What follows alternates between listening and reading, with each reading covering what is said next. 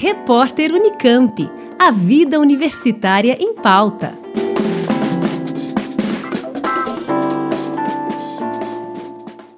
Agora é oficial. Joe Biden é o novo presidente dos Estados Unidos. O caminho entre as eleições e a Casa Branca foi um dos mais conturbados da história norte-americana, com Donald Trump insuflando seus apoiadores com mentiras de que a votação teria sido fraudada, o que culminou no dia 6 de janeiro na invasão do Capitólio, sede do Congresso norte-americano em Washington. A chegada do democrata Joe Biden, de perfil moderado, tem o potencial de mudar muita coisa nos Estados Unidos e no mundo. E é sobre esse assunto que nessa edição do Repórter Unicamp eu converso com dois professores do IFISH, o Instituto de Filosofia e Ciências Humanas na Unicamp, que analisam para a gente esse cenário. Primeiro, você confere a análise do professor André Kaisel sobre os efeitos do novo governo Biden nos Estados Unidos e nas relações com o Brasil. Professor André Kaisel, Agora, com o Joe Biden efetivamente na presidência dos Estados Unidos, tendo vencido Donald Trump aí na eleição de 2020, é, que mudanças você acredita que devam ser mais significativas, tanto para o cenário interno dos Estados Unidos, quanto para a geopolítica mundial? Bom, acho que em primeiro lugar é preciso ter em mente o contexto imediato em que Joe Biden chega à presidência. Né? Para tentarmos, a partir daí, entender por onde o governo dele pode caminhar.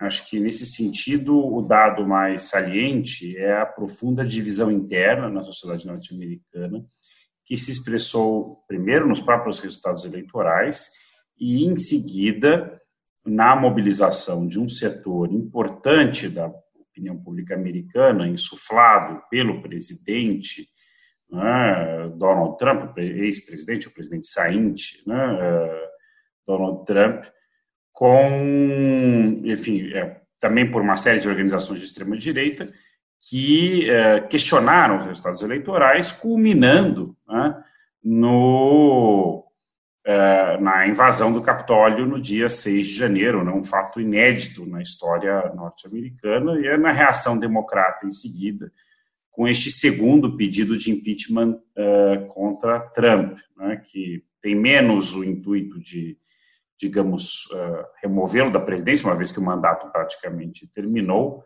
uh, mas mais o de tirar os seus direitos políticos. Né? Então, a, a, temperatura política no, no país é alta e não há nada que indique que ela vá baixar em que pese né, uma retórica de Biden, de parte dos democratas, no sentido de um grande acordo bipartidário em torno da defesa da democracia. Né, porque se os republicanos, ou parte deles, né, não são todos, uma parte deles, parece estar disposta a se livrar de Trump, não necessariamente do trumpismo enquanto agenda política. Né? Então, eh, digamos, as divisões fundamentais em torno a temas como o sistema de saúde, a imigração, uh, como reerguer a economia, uh, o modo dos Estados Unidos se colocar no mundo, uh, a agenda ambiental. Esse, essas divisões vão continuar. Né? E é bom lembrar que Biden tem uma maioria estreita na Câmara de Deputados, mas tem. No Senado, há na prática um empate com o voto de Minerva da vice-presidenta Kamala Harris né, essa, essa eleição dos dois senadores na Geórgia, eh, ela levou a um empate, na verdade, né, 50-50 no Senado, com o, o, o voto de Minerva da vice-presidência, que nos Estados Unidos preside o Senado, e na Suprema Corte, que é uma instituição chave uh, no sistema chamado freios e contrapesos, checks and balances da Constituição norte-americana, há uma maioria conservadora de 6 a 3 que Trump formou no final do seu governo.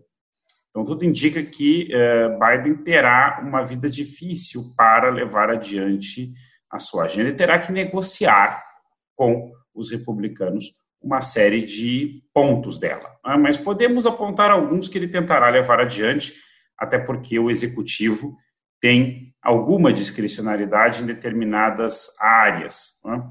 Uh, ele, bom, primeiro ele tentará, acho que, recuperar prestígio que os Estados Unidos perdeu no mundo durante a era Trump e ainda mais agora com este último eh, episódio lamentável em Washington na semana passada, tanto entre os seus aliados tradicionais, os europeus, como uh, no mundo em geral, né, e sobretudo pensando no confronto com seus adversários geopolíticos, como China e Rússia. É bom lembrar que, nesse ponto, democratas e republicanos têm certo consenso, ainda que divirjam muito sobre como lidar com esses adversários, mas a China uh, também será uma adversária geopolítica para Biden. O que provavelmente diferirá é que ele tentará uh, atacar a China uh, menos com um confronto direto uh, militar, né, hoje, enfim, econômico, comercial e militar, como tentou fazer Trump, né, mas possivelmente mais tentando usar o multilateralismo, isolar a China, sobretudo da Europa, né, reaproximando os europeus e usando agendas como meio ambiente e, sobretudo, direitos humanos, nesse caso. Né? A agenda ambiental, aliás, será uma das prioridades dizer, do novo governo. Né? Eles querem não só retornar ao protocolo, ao Acordo de Paris, né? É, como também é, tentarão usá-la como um é, instrumento, digamos, para disciplinar aqueles países que, de alguma maneira, ainda adiram à agenda do governo anterior. E, no caso, estou pensando especificamente no Brasil. Ou seja, o governo Bolsonaro terá uh, certamente uma vida difícil nas suas relações com os Estados Unidos no que diz respeito, em especial, à agenda da conservação ambiental. Eu já então aproveito para puxar essa questão aí para o senhor, professor. Em relação a essa, a essa relação bilateral entre Brasil e Estados Unidos, no Brasil, o presidente Jair Bolsonaro ele se valia muito, além de alegar uma certa proximidade aí com o, com o ex-presidente Trump, é, ele tem um estilo muito parecido com o estilo do, do ex-presidente Trump. É, como que você avalia que vai é, ocorrer agora essa relação, sendo que Joe Biden é, é se contrapõe ao estilo do presidente Trump e acaba por tabela, se contrapondo ao, ao estilo do presidente Bolsonaro? Bom, eu, eu gostaria de dizer uma primeira coisa que eu acho que já comentei numa entrevista anterior para a TV Unicamp, é, é, que alguns analistas têm assinalado que a política externa brasileira tem respondido a uma lógica eminentemente privada no governo Bolsonaro. Ou seja, tem respondido aos interesses de Bolsonaro, da sua família e do seu grupo político mais próximo uh, e das suas prioridades de alianças internacionais e menos a uma interpretação do que seja o interesse nacional. Ainda que o governo apresente uma certa interpretação do que seria esse interesse, né, ligado à ideia da cristandade, etc., como aparece no discurso reacionário do atual chanceler Ernesto Araújo, né, você, quando vê as tomadas de decisões da política externa brasileira, há muito pouca preocupação com o lugar que o Brasil ocupa no mundo, ou pode vir a ocupar, né? É, diferentemente das, é, digamos, da, da, política externa, seja do governo Fernando Henrique Cardoso, seja do governo Lula, né? que divergiam entre si em pontos importantes, uma mais liberal, outra mais nacional, desenvolvimentista, como se queira, mas em ambos os casos com alguma ideia do que fosse o interesse nacional e o lugar do Brasil no mundo. Né? É, no, no caso da, da, política externa de Bolsonaro, essa preocupação é próxima de zero. Né? É, e o melhor sinal disso é que, em que pese a, a, a derrota evidente de Trump nas últimas eleições e o fato consumado né, da posse de Biden, Bolsonaro se aferra com unhas e dentes a, a, não só ao estilo Trump de fazer política, mas à agenda da extrema-direita internacional. Né? Sendo que né, a, a, desproporção de poder é muito evidente. Né? é, é, é curioso que agora ele e seus apoiadores queiram, digamos, agitar né, contra os Estados Unidos alguns laivos de patriotismo, quando, digamos, a, a relação com Trump era de uma subordinação, uma servidão quase que pessoal do presidente brasileiro para com o ex-presidente dos Estados Unidos, uma, uma coisa de um de uma de uma sujeição vergonhosa e da qual, aliás, o país não tirou qualquer benefício. Ninguém é capaz de citar um benefício comercial, diplomático, geopolítico, qualquer que tenha se extraído desta relação. Os Estados Unidos, sim, a base de Alcântara, que era um objetivo antigo, eles conseguiram a concessão. Né? Uh, o Brasil chegou a, a, a fazer acordos, uh, digamos, na época da eleição nos Estados Unidos para beneficiar Trump de comprar etanol dos Estados Unidos, o que, aliás, prejudica diretamente um setor da base do governo, que é o agronegócio, é, enfim. Os Estados Unidos teve benefícios, não tivemos nenhum. Né? E agora o, o, presidente adota uma linha de confronto né, ideológico com o novo governo dos Estados Unidos que é insustentável. Né? Eh, para o seu governo numa situação de crise econômica né, e na qual o Brasil não tem nenhuma retaguarda.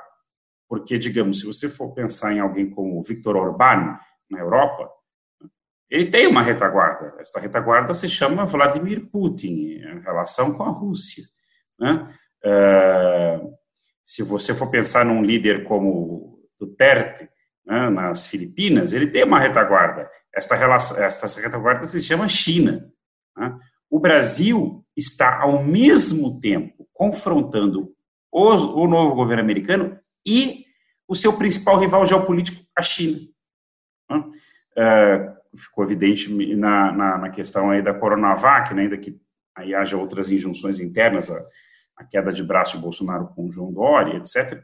Mas uh, isso também responde a esta agenda de confrontar a China, ou seja, uh, em nome das relações que a família Bolsonaro estabeleceu com a família Trump e com Steve Bannon e esta internacional da extrema-direita, uh, os interesses nacionais, seja quais forem, eh, sejam quais forem as lentes pelas quais eles, eles sejam observados, estão sendo sacrificados.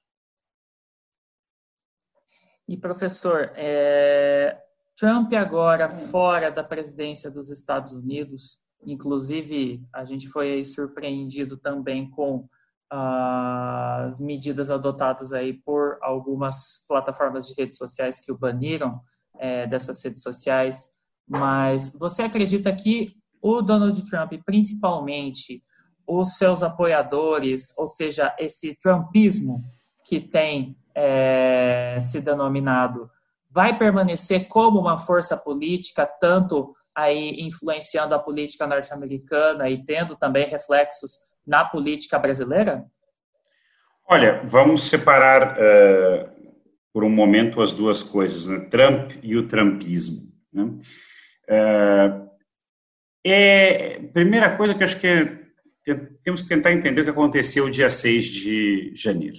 Né? O que Trump queria com aquilo? Que ele instigou aqueles atos, não há menor dúvida não só pelo discurso que ele fez antes da invasão do Capitólio, mas uh, por uma longa convocação da manifestação desde o período imediatamente pós-eleitoral, né, uh, em que o Twitter do presidente foi usado a miúde para este fim, né, como foi documentado numa matéria publicada no dia 7 uh, de janeiro último no New York Times. Né? Trump praticamente circulou esta data uh, no, no, no, calendário. Né?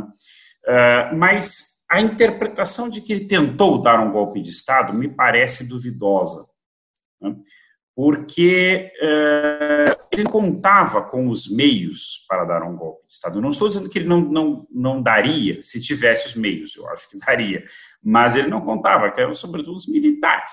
Né? Pentágono se recusou uh, a cumprir este papel. Aliás, o fez desde a época da, da, das, das, manifestações dos Black Lives Matter, quando Trump quis usar o exército como força de repressão interna e houve resistência a isso no próprio comando. Também me parece que uh, houve, digamos, a, a, Suprema Corte, inclusive a juíza que ele nomeou uh, em outubro, a Amy Coney Barrett, que é uma outra conservadora, mas essa maioria conservadora também se recusou a cumprir esse papel. Então, uh, Trump se viu sem meios para dar um golpe. Ele não poderia, em sã consciência, esperar que aquela turba fosse efetivamente impedir ou reverter a uh, indicação, a, a, digamos, a homologação de, de, de, Joe Biden e Kamala Harris. Então, me parece né, que o seu objetivo né, ali era mais o de reafirmar a sua liderança, coesionar a sua base e disputar o, os rumos do Partido Republicano no período pós-eleitoral. Se eram esses objetivos, do ponto de vista dele, Trump isso saiu pela culatra. Né? É, a coisa do controle, a invasão terminou com cinco mortos, né? inclusive um, um policial, né? É, um dano terrível à imagem do país e é, uma, digamos, uma rebelião né? que já de alguma maneira se insinuava, mas que ganhou corpo dentro do Partido Republicano contra os seus abusos. Uh, e, é claro, como você mencionou, a expulsão dele de todas as redes sociais mais importantes, que eram até os seus meios privilegiados de mobilização da sua base. Então, Trump agora vai enfrentar uma situação difícil, talvez, não podemos saber, mas talvez ele venha a perder os direitos políticos, ele certamente enfrentará muitos processos criminais, talvez termine preso ou condenado, não sabemos. Mas é possível que ele não esteja mais no páreo. Agora, isso significa que o trumpismo desapareceu? Eu acho que não. Eu acho que não. E uma outra coisa, como mostrou um artigo no The Guardian, também publicado uh, no fim de semana, uh, é uma coisa que foi demonstrada no dia 6 é que existe uma base de massa da extrema-direita Quer dizer, veja, o Capitólio foi ocupado por centenas de pessoas que, por sua vez, eram parte de uma manifestação de dezenas de milhares. Né? Dezenas de milhares. Uh, pessoas de diferentes classes sociais. Aliás, é um erro achar que havia apenas, uh, principalmente, gente uh, das camadas populares. Na verdade, era, havia uma presença muito significativa de classes médias e até altas do, do interior uh, do país, né? uma presença muito forte de cristãos, tanto evangélicos como católicos de, de direita, né? ou seja, uh, há uma miríade de organizações de extrema direita, algumas delas particularmente violentas, que possivelmente o governo Biden agora se prestará a perseguir, né, com o argumento do terrorismo doméstico, mas a extrema direita tem uma base forte nos Estados Unidos. E o Partido Republicano seguirá se nutrindo dela porque ele necessita dela eleitoralmente.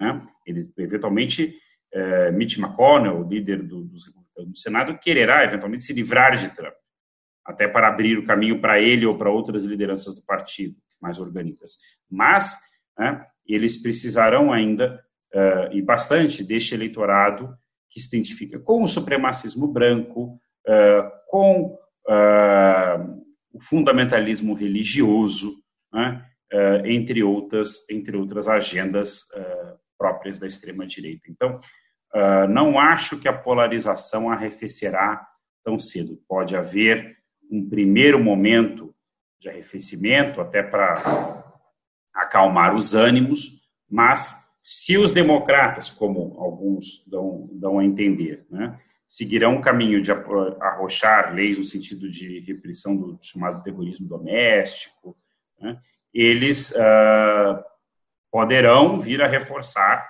esta, esta, esta base de extrema-direita, enfim, na sua agressividade. Não estou dizendo que não se deva fazer isto ou não, essa é uma outra discussão, né, e é uma discussão perigosa, porque terrorismo doméstico é uma definição ampla que pode abarcar todo o espectro político. Os republicanos não poderão se valer disso no futuro para reprimir o Black Lives Matter ou os antifas. Né? Mas deixando essa discussão de lado, em parte os democratas precisam enfrentar esta extrema-direita. Né? A questão é como fazer isso né? e é, eu acredito que isso passa por questionar os motivos que levaram à, sua ascensão nos Estados Unidos. Né? Em particular, a deterioração da democracia americana, associada a um aumento muito grande da desigualdade social e econômica no país, né? a deterioração das bases históricas do consenso político nos Estados Unidos. Não sei se os democratas estão hoje preparados para enfrentar problemas desta magnitude. Professor André Caisel, obrigado por participar aqui com a gente e trazer as suas contribuições. Eu que agradeço, Felipe. E, enfim, uh, espero que tenham sido proveitosas. Agora eu converso com o professor Roberto Romano. Ele explica por que os Estados Unidos não são um exemplo de democracia como a gente costuma imaginar. Professor Romano, na época em que o Joe Biden ele foi eleito como presidente dos Estados Unidos, que ele venceu as eleições, é, um comentário que surgia é que essa eleição do Joe Biden, candidato democrata que venceu Donald Trump, é, representava um ponto aí de inflexão nessa tendência que a gente viu de ascensão de líderes com tendências mais autoritárias em vários países, né? É, eu queria que o senhor explicasse para a gente. A gente, na sua visão, a gente tem vivido em um período de ataque às democracias? Olha, nós, é, desde o século XIX, nós vivemos em ataque à democracia constante. É, veja, logo depois da Revolução Francesa, da Revolução Norte-Americana, é, como resultado da Revolução Inglesa do século XVII, que instaurou a República e a democracia moderna, é, você teve movimentos retrógrados cada vez mais acentuados. Por exemplo, na França, o golpe de Estado que elevou Napoleão I a imperador, né, acabando com todas as instituições democráticas da Revolução Francesa.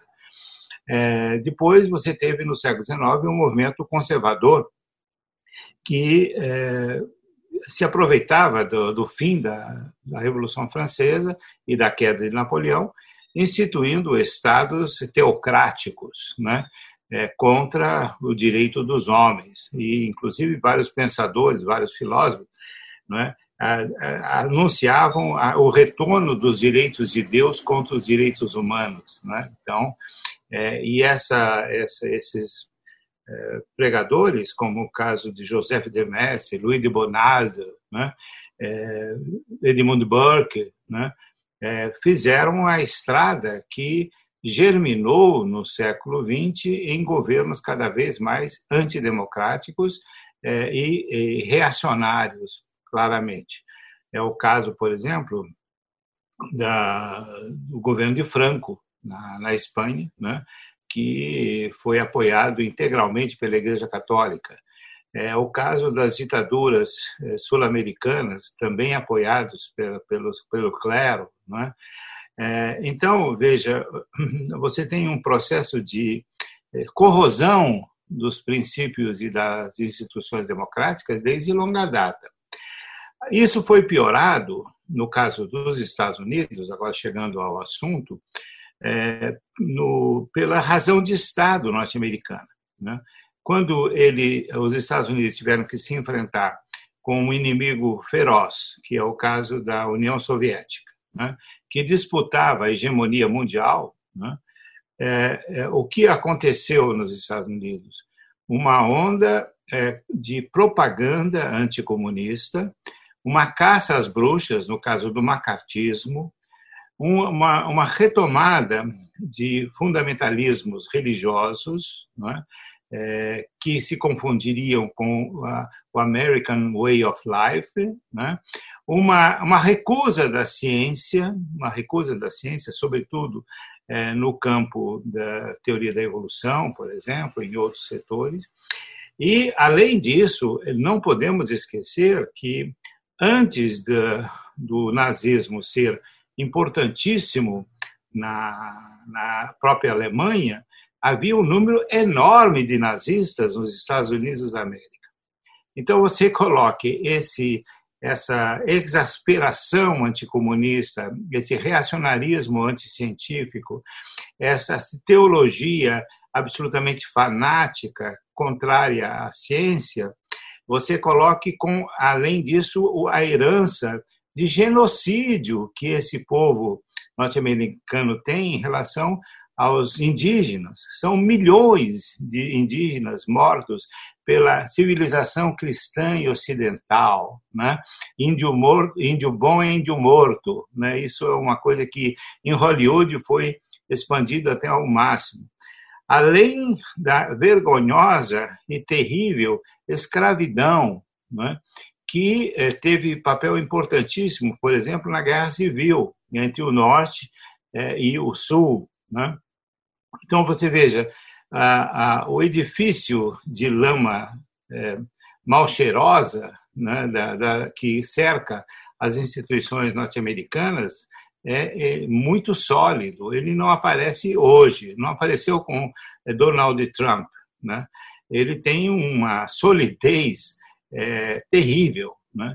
Ele se tornou uma ética né? uma ética da intolerância, uma ética do fanatismo, uma ética do anticomunismo. Até hoje eles são anticomunistas. Né? Isso foi é, é, o florescer ruim de uma semente plantada desde o século XIX. Né? Então é preciso, quando nós falamos da democracia norte-americana, nós temos que distinguir muito bem entre a Constituição norte-americana, que com todos os problemas ela surge do movimento das luzes é, que deu origem à revolução é, nos Estados Unidos e na França. É bom lembrar que é, norte-americanos fizeram parte da Assembleia Nacional Francesa, né?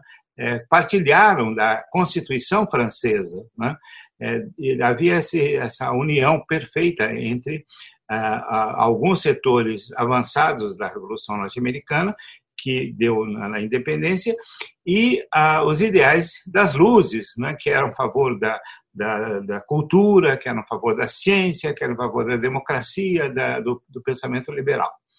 Então, esse é um ponto. Até hoje, nos Estados Unidos, a cultura política chama de liberals, né? aquelas pessoas que se aproximam dos ideais da Revolução Francesa, isso é, são mais chamados de esquerda. Liberal nos Estados Unidos significa alguém é, que não aceita os padrões né, escravistas, os padrões preconceituosos e atrasados da sociedade norte-americana. A sociedade americana é uma sociedade muito rica em termos culturais. Ela tem uma poesia maravilhosa, ela tem um, uma prosa literária de primeira plana, ela tem uma ciência avançadíssima, mas ela é esse Frankenstein, né, que une é, aquilo que é de pior no, é, na contra-revolução, né, é, que, se, que tem seu ápice no, no século XX, com o macartismo, e ela tem também essa mistura de anjo, né? de, de capacidade de pensar. E um fator muito importante é que ela produziu intelectuais capazes de fazer uma autocrítica de si mesma, da sociedade, que aqui no Brasil nós não temos. Né? Então, veja, é, o que nós estamos assistindo nesse momento é apenas e tão somente uma exasperação de algo que foi plantado há pelo menos desde o século XIX. Então, esse é um primeiro ponto que nós devemos levar em conta. Agora, do ponto de vista da administração Biden, é preciso ter um pouco de cautela. Né? É, é, é, fato que ele se aproxima mais, inclusive pela sua tradição católica, né? é, de algo que é bastante diverso em relação à cultura protestante mais fundamentalista, mas ele, é, como presidente dos Estados Unidos, irá defender os interesses da razão de Estado norte-americana. Ele não, ele não vai é, quebrar essa agenda de uma maneira imediata. Né? Ele vai ter que enfrentar essas multidões no dia a dia, durante quatro anos. Né? É, não apenas liderados por Donald Trump, mas por muitos pastores, por muitos líderes comunitários de extrema direita e, de, e, de, e, e, contra ah, qualquer ideário moderno. Né? Então, é preciso ter uma cautela. Do ponto de vista internacional, é evidente que os interesses norte-americanos estarão acima de tudo, né? É, sobretudo com a ameaça da hegemonia, da partilha de hegemonia com a China, né? algo que também é novo. Né? Porque no caso da, da, da briga com a União Soviética, de certo modo, os Estados Unidos enfrentavam um país que se ocidentalizou com a Revolução Russa de 1917. Né? Era um país que tinha uma, uma racionalidade é, moderna. Pensa que boa parte dos teóricos que inspiraram, é, pelo menos é, de fachada, o regime soviético eram todos é, ligados à origem das luzes, ao marxismo, ao pensamento filosófico alemão. Né? No caso da China é um pouco diferente. Né? Pela primeira vez você tem uma civilização fortíssima, como é o caso dos Estados Unidos, enfrentando uma civilização mais antiga do que do que ela, né? com mais matizes e com mais sabedoria prática e inclusive bélica. Né? Então esse é um ponto que nós devemos levar em conta. E professor, uma coisa que chama a atenção a respeito não só da, dos episódios que a gente viu durante o governo Trump, mas que a gente tem, é, tem visto aqui no Brasil também, em outros países em que é, é, ocorrem essas, essas tensões aí em relação aos valores democráticos, é que essas coisas acontecem dentro das próprias instituições democráticas, né? Então é uma corrosão que ocorre de dentro. Como é que a gente pode enfrentar isso, professor? É, a partir do momento que isso ocorre justamente pelo, pelas regras da nossa democracia que permitem muitas vezes uma liberdade de expressão, uma liberdade de opinião. Qual que é a solução para isso? Olha, em primeiro lugar, é preciso deixar bem claro é, alguma distinção entre liberdade de expressão e propaganda. Né? É, o, o, o, que, o que é muito próprio é, dos é, partidos e das ideologias reacionárias é identificar a sua pregação de fim de todas as liberdades como liberdade. Né? É, é, não, é, não chega a ser até um paradoxo, é uma estratégia de propaganda. Isso era feito por Goebbels na Alemanha. Né? Ele defendia a liberdade dos nazistas pregarem a não liberdade geral. Né? É, e é isso que acontece. Eu acho que é, o, muitos juízes, muitos promotores, muitos partidos políticos, muito acadêmicos, inclusive, confundem essas coisas. Não é?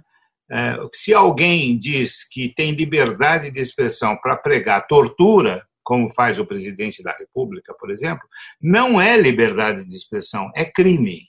Crime. Né? é, porque você tem uma, um, um, um, pacto tácito e um pacto explícito, que é a Constituição, que proíbe é, a, a, agressão e a morte alheia em nome de preconceitos. É? Então, veja, é, é, é um trabalho muito delicado que deve ser feito, mas quando eu vejo é, é, é, jornalistas, quando eu vejo é, até mesmo colegas meus, né, defenderem o direito de nazistas, fascistas pregarem a morte alheia e a morte coletiva de quem não partilha dos seus do seu ideário, né, eu acho que esses meus colegas não estudaram bem a questão, né, a questão jurídica, a questão filosófica, a questão ética, né. É, eu não tenho o direito de expressão de sair né, e, e, dizer para um, negro que ele é inferior, que ele é um macaco. Eu não tenho esse direito. Não é liberdade de expressão. Eu não tenho direito de dizer que judeu tem que ser morto. Isso não é liberdade de expressão. Né? Liberdade de expressão é que você discutir o mais profundamente aquelas questões sociais, políticas, econômicas e até mesmo ideológicas tendo pontos de vista diversos. Mas quando você prega a morte do outro, acabou a diversidade. Você está pregando o monolito ideológico. Você está pregando a, a, o dogma. É? E, como nós sabemos muito bem, o dogma não se afirma pela demonstração racional, não se afirma pela experiência científica, ele se afirma pela imposição da vontade e pela submissão da vontade. Né? E aí não existe liberdade nenhuma. É, há um trabalho clássico de propaganda política do Sérgio Ciaccottini, que é de 1929, é, que foi traduzido, inclusive, pelo Miguel Arraes, quando ele estava é, exilado na, na, na Argélia, né, que foi publicado aqui no Brasil pela Civilização Brasileira, é, que chama-se ah, O Estupro das Massas pela Propaganda Política. Veja, a censura da época da ditadura só permitiu a publicação é, é, se desaparecesse o termo estupro. Não, o termo primeiro da edição brasileira, da civilização brasileira, é a mistificação das massas pela propaganda política. Você já vê a ditadura funcionando. Né? Mas é o estupro das massas. O Sérgio Chacotini mostra que, é, numa população submetida à propaganda ininterrupta né, e bem planejada, é, de 100 pessoas, no máximo 10 conseguem manter a sua cabeça livre para pensar. Né? Então, veja, é um dado assustador. E, e, até hoje, esse livro do Sérgio Tacutini, ele é de 1929, mas ele é extremamente amplo e, e inclusive, ante, antevendo questões importantes até de ordem científica. Basta lembrar que ele cita já os trabalhos do Wiener, da cibernética, né, para falar dessa questão da propaganda, etc. Então, é um livro que eu recomendaria para todos nós, uma releitura constante. Não existe liberdade de expressão na propaganda. E veja, depois você teve todo o trabalho magnífico de, daquilo que foi chamado da Escola de Frankfurt, né? Theodor Adorno, Horkheimer, e sobretudo Marcuse, né? mostrando que no universo unidimensional da propaganda não existe liberdade. Você é pensado, você não pensa. Então, quando você vê um indivíduo que cuja única leitura é o WhatsApp, né, dizer que não vai tomar a vacina chinesa, porque a vacina chinesa vai te transformar o seu DNA, mostrando que não sabe nem o que é DNA, né, isso não é liberdade de expressão, isso é escravidão da pior possível. Esse indivíduo se tornou um autômato na mão de jogadores políticos tirânicos. Tá certo, professor Romano. Eu agradeço aí as suas contribuições e as suas reflexões aqui com a gente. Tá bom. É, espero que é, se continue com outros colegas meus esse tipo de, de reflexão, é, sempre tomando cuidado, eu acho, de não engrandecer a democracia ideal norte-americana nem desmerecê-la. Né? Eu acho que nós estamos na, nos Estados Unidos e no Brasil num momento decisivo de afirmação última é, do fascismo ou de talvez um caminho muito difícil de retomada democrática. Um abraço para vocês e seus ouvintes. No canal da TV Unicamp no YouTube, você confere essas entrevistas em vídeo. Inscreva-se nos nossos canais de comunicação e acompanhe a Unicamp no portal e nas nossas redes sociais. Eu sou Felipe Mateus, Rádio Unicamp, música e informação de qualidade. Repórter Unicamp. A vida universitária em pauta.